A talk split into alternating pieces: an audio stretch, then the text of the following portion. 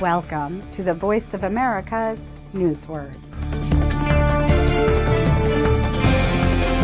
A new research project aims to publish the first Oxford Dictionary of African American English. Lexicon.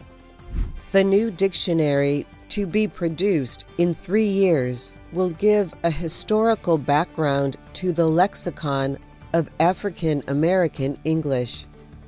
A lexicon is a group of words used by a person, people, or that is connected to an individual subject. The VOA Learning English lexicon can be explored in our word book at learningenglish.voanews.com. At the bottom of the screen, click on Learning English Word Book.